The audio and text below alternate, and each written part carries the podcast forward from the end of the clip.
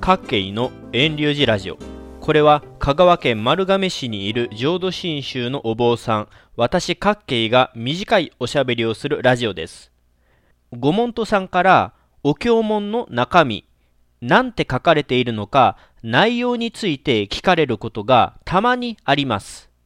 確かにお経を聞いててもなんて言ってるのかわからないですよね。お経文はお釈迦様がされた説法の記録ですので仏様の教えその伝えたかったことが記されています。今回は仏説阿弥陀経の一節から極楽にいる鳥たちについてのお経の内容を紹介していきます。仏説阿弥陀経は漢字2000文字ほどのお経文で浄土真宗ではお正月のご命日といった仏字でとってもよく読まれているお経です。この阿弥陀経はお釈迦様が説いたお経です。阿弥陀という仏様のお浄土である極楽浄土がどのような姿をしているのかといったことなどが説かれています。その中で今回は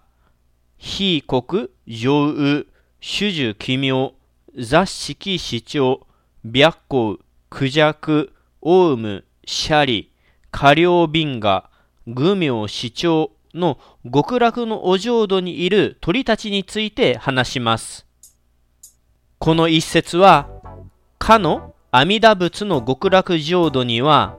常に種樹の珍しい様々な色の鳥がいることが書かれています。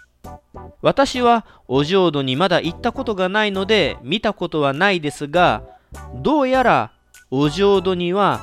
珍しい様々な色の鳥たちがたくさんいるらしいです。阿弥陀経ではより具体的に6種類の鳥を紹介しています。それが白虎クジャクオウムシャリカリョウビンガ愚名市長の鳥たちです。さて、この6種類の鳥たちですが、前4つの鳥は私たちの属性の世界、シャバの世界にもいる実在する鳥たちで、あと2つの鳥は私たちの世界にはいない鳥です。私はこれはありがたいことだなと思っています。お浄土というのは仏様の世界なので私たちのいる迷いの世界、濁った世界とは全く異なる世界のお話です。お浄土の世界と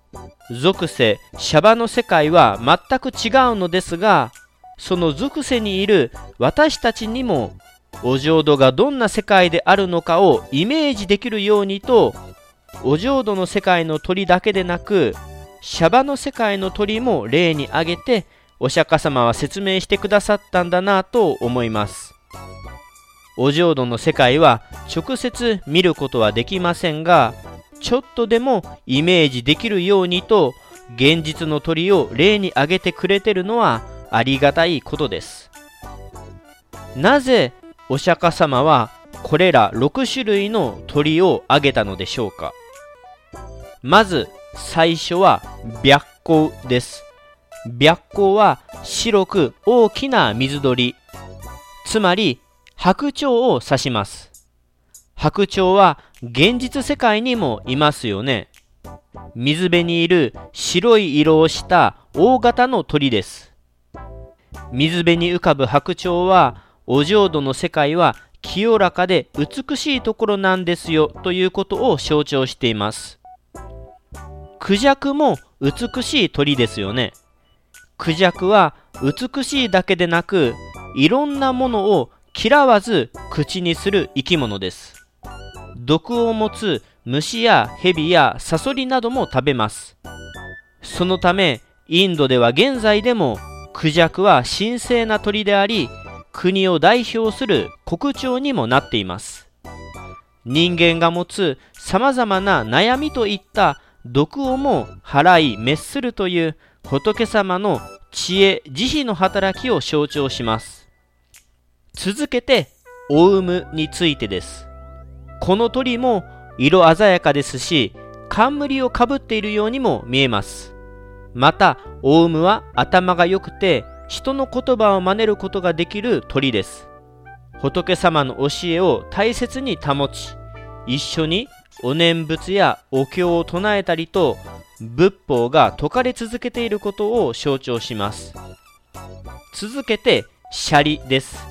シャリは発音はわかりませんが、シャーリーというインドの古い言葉をそのまま漢字に当てた鳥です。シャリは現実にいる鳥としては、休館長、あるいは100の下の鳥と書くモズのことを指しています。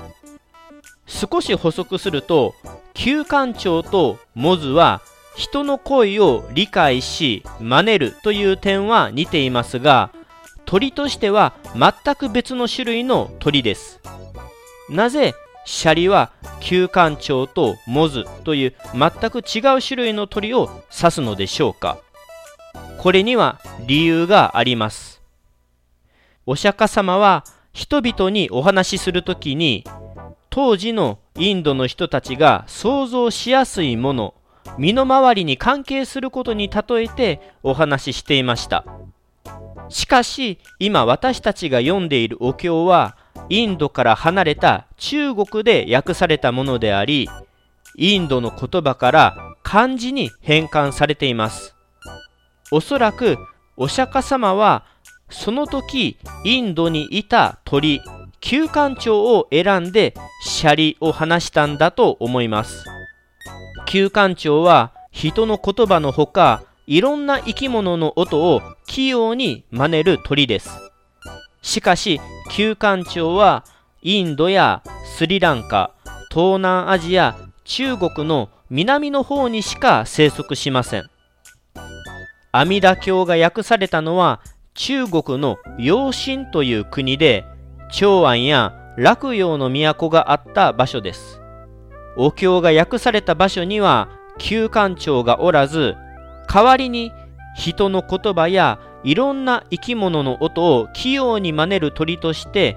モズをイメージして訳したとされます。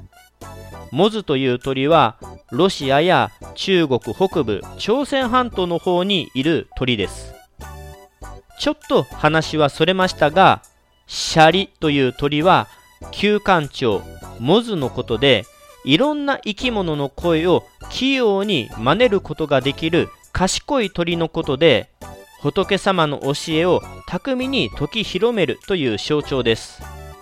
残り2種過料瓶河と愚明市長は現実にはいないお浄土の世界の鳥になります。私たちからすれば想像上の生き物になりますね。過料瓶河は体は鳥の体で顔の部分が人の顔をしています。つまり体は鳥のように自由自在に飛び回り声からは絶えなる何とも言えない飽きの来ない音を出すという鳥ということです。最後は愚明主張。一つの体に二つの頭がある鳥のことですまた顔は鳥ではなく人の顔をしているようです。お互いに命を共有し、命は互いに関わり合っていることを表している鳥です。これらのようにお経門に出てくるお浄土にいる鳥というのは、過料瓶河や愚明主張のようにお浄土の不思議さ、神秘性を表すだけじゃなくて、私たちにお浄土がこんな素晴らしい世界なんですよとイメージしやすくなるように現実の世界にいる白光やクジャクやオウムやシャリを例に挙げて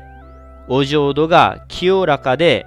仏様の知恵慈悲があふれ仏様の教えが説かれ続けていることを表しているというわけです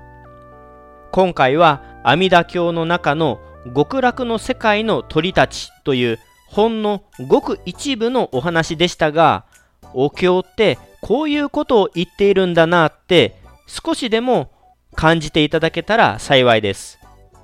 阿弥陀経はこんな風に阿弥陀様のお浄土の世界がどんな姿をしているのか私たちに説明してそして南無阿弥陀仏のお念仏がなぜ大切なのかということを説いているお経というわけです。